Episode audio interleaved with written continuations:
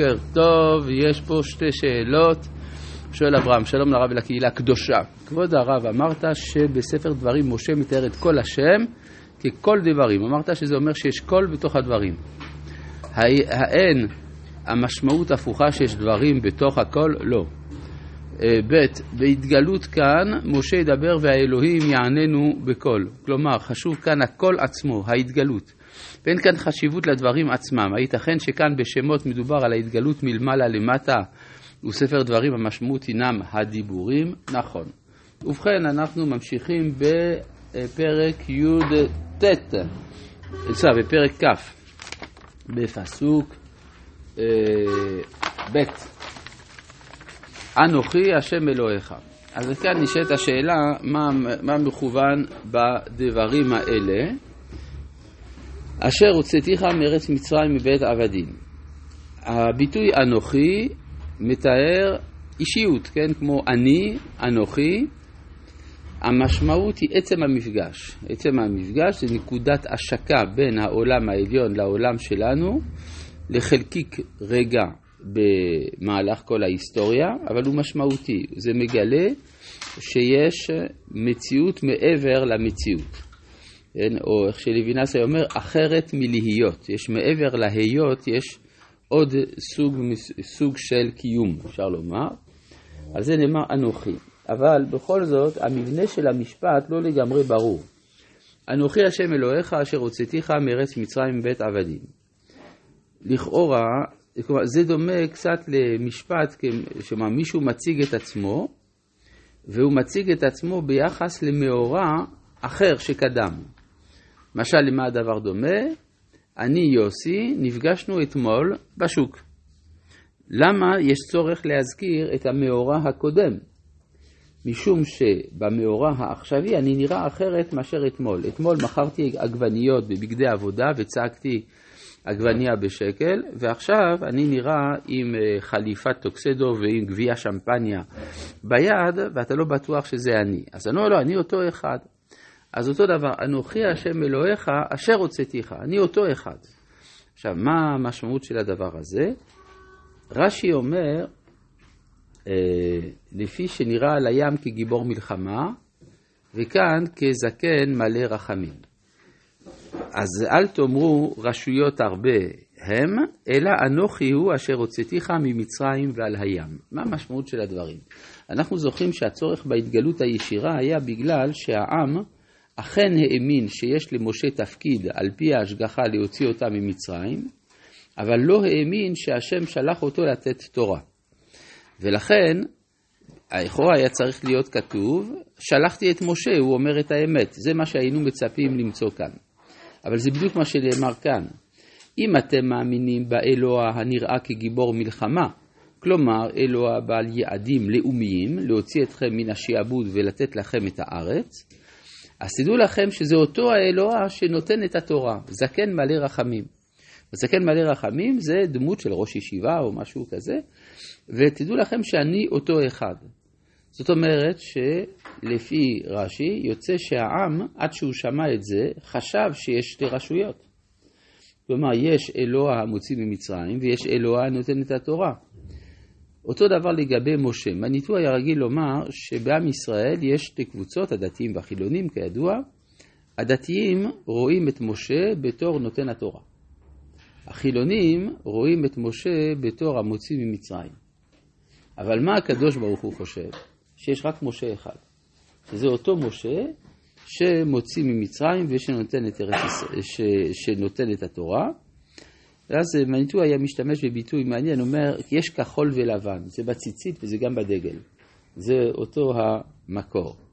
כן, אנוכי השם אלוהיך אשר הוצאתיך מארץ מצרים בית אבינו. זה עצמו מברר את אמינות שליחותו של משה.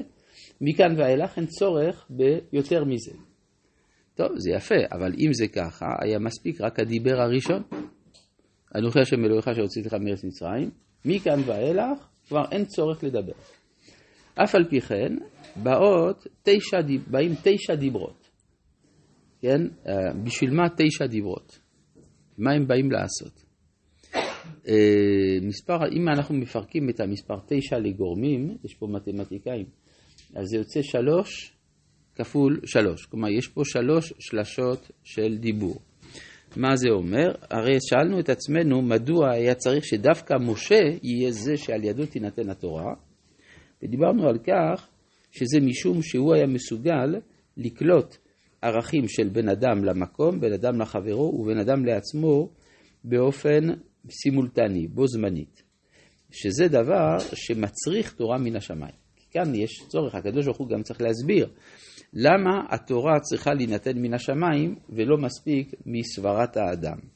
ואז הוא מסביר, כי התורה שאני נותן לכם כוללת שלושה ממדים ביחד, כיוון שצריך לדעת את הפרופורציות הנכונות בין שלושת הממדים, צריך שהתורה תהיה מן השמיים. ולכן, יש לנו שלוש דיברות של בן אדם למקום, שלוש בן אדם לחברו, ושלוש בן אדם לעצמו. כשבכל אחת מן השלשות יש מקצת מן, השל, מן השל, משני הממדים האחרים.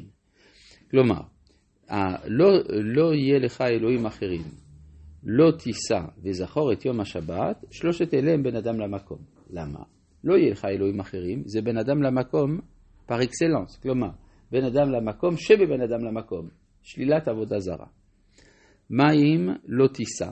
לא תישא את שם אלוהיך, שם אלוהיך לשווא, זה גם בן אדם למקום, אבל זה בן אדם לעצמו, שהאדם אה, בעצם מספר לעצמו דבר, כן, על ידי שהוא נשבע.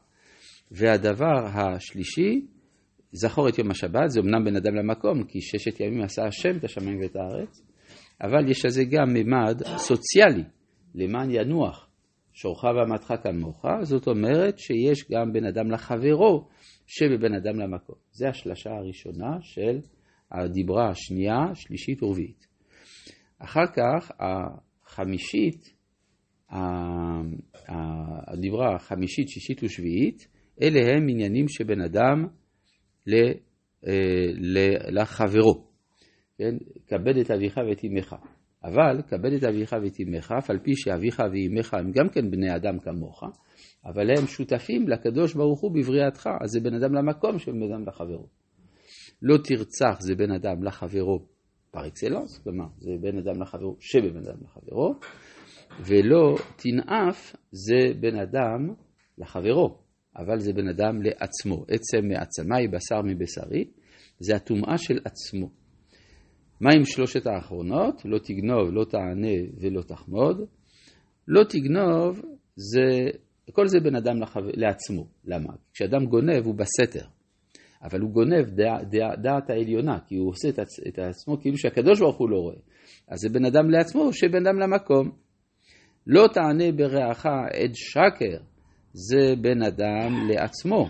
כן, שאדם משקר לעצמו, אבל הוא גם משקר לחברו.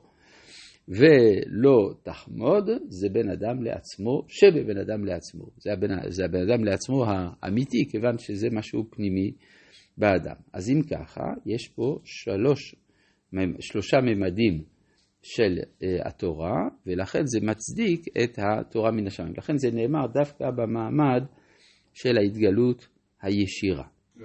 מה? הסידור של הרב, זה כאילו כל דבר הוא גם מכל השלושה. זה מה שאמרתי, שבכל שלשה יש הדבר העיקרי והכללה של שני, של שני האחרים. זה סדר. לא, זה לא אותו סדר. לא, כאילו... יש בן אדם, שלוש ראשונות בן אדם למקום, שניות בן אדם לחברו, שלוש שלישיות בן אדם לעצמו. עכשיו, בתוך זה יש חלוקה פנימית.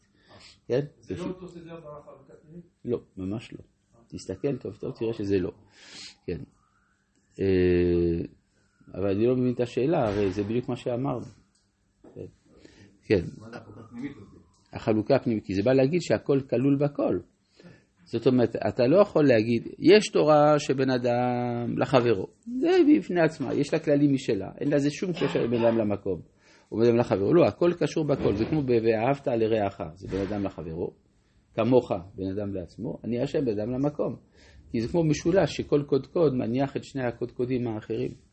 לכן יש הכרח שהתורה תינתן מן השמיים.